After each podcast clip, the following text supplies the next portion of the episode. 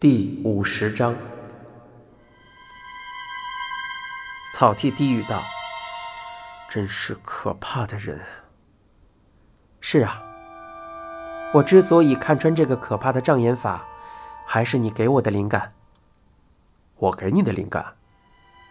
你提过，食神出数学考题时的出发点，就是针对自以为是的盲点。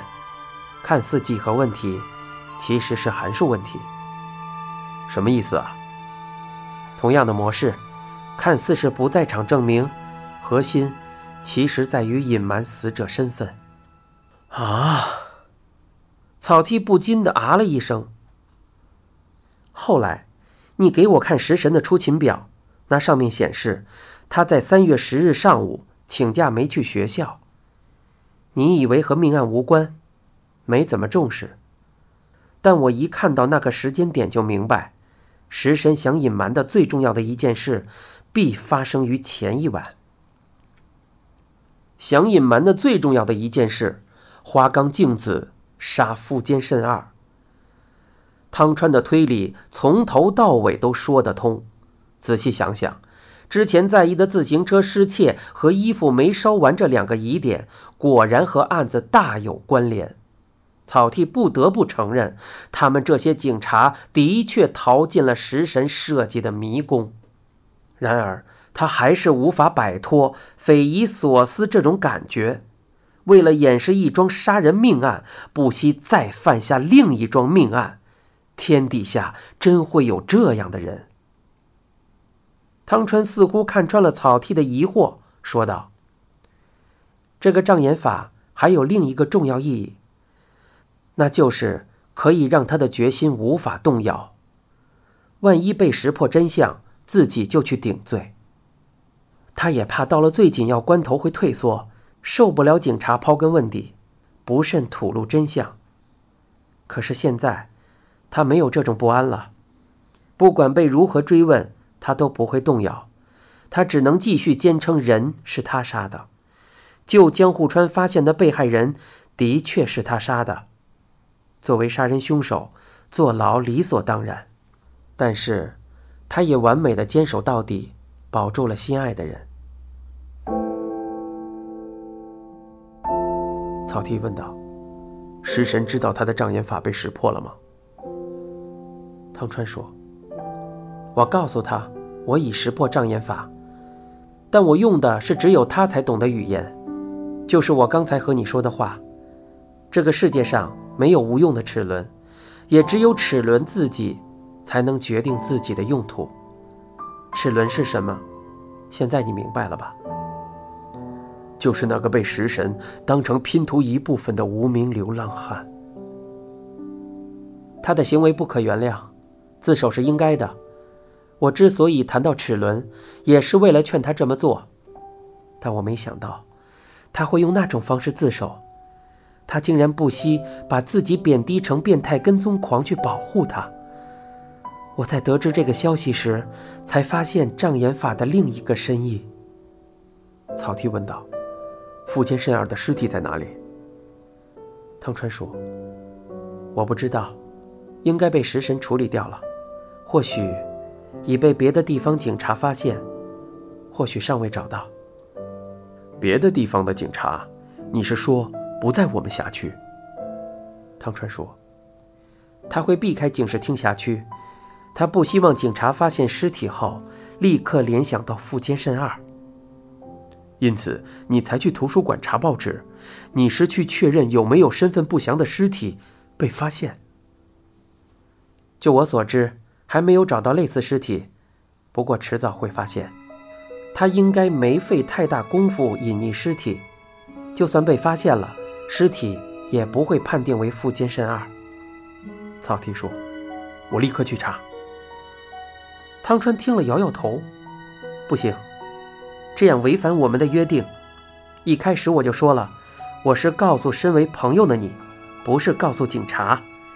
如果你根据我说的展开搜查，我们就绝交。”汤川的眼神充满决绝，令人无法反驳。汤川说着，指向变天庭。我想赌在他身上。他不知道真相，不知道食神做了多大的牺牲。我已经告诉他真相，希望他能做出正确抉择。食神肯定希望他能毫不知情的幸福生活下去，但我实在看不下去。我认为，他应该知道。你是说，他知道真相后会去自首？我不能确定。也许让他得救更好。如果过了很久，花冈镜子还是不肯自首，我只好展开调查，就算坏了和你的友情，也在所不惜。好吧。汤川无奈的点头。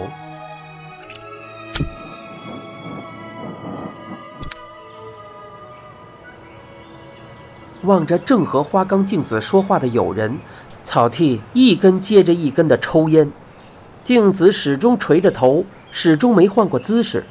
汤川的嘴唇一直在动，表情毫无变化。然而，连草剃都感觉得到两人身上笼罩着紧张的空气。汤川站起身，向镜子鞠了一躬，朝草剃这边走来。镜子还是同样的姿势。好像已经动弹不得了。汤川说：“让你久等了。”谈完了。嗯，谈完了。他打算怎么做？不知道。我只是告诉他事实，没问他打算怎么办，也没建议他该怎么办。一切全看他自己。我刚才说过了，如果他不去自首，我知道。汤川抬手制止草剃，跨步迈出。你不要再说了，我有事想求你。你想见食神？草地立刻问着。汤川略微瞪大了眼。你怎么知道？我当然知道，也不想想，我们多少年的交情。心有灵犀。好吧，毕竟我们目前仍是朋友。汤川说着，寂寥的笑了。镜子坐在椅子上，动弹不得。汤川的话朝他当头压下，那些内容实在惊人，实在沉重，几乎压碎了他的心。他竟然做出如此牺牲。富坚的尸体是怎么处理的？他什么也没说，他只说他用不着操心。镜子还记得，他在电话的另一端淡淡的说出：“已安全的处理妥当，什么都不用担心。”镜子的确感到奇怪。警方问的为何是案发第二天的不在场证明？之前食神已经吩咐过，三月十日晚上要做些什么？电影院、拉面店、KTV。以及深夜的电话，样样都是照他的指示做的，只是他并不明白这么做的用意。警察询问时，他虽然一一据实回答，但心里还是很疑惑：为什么是三月十日？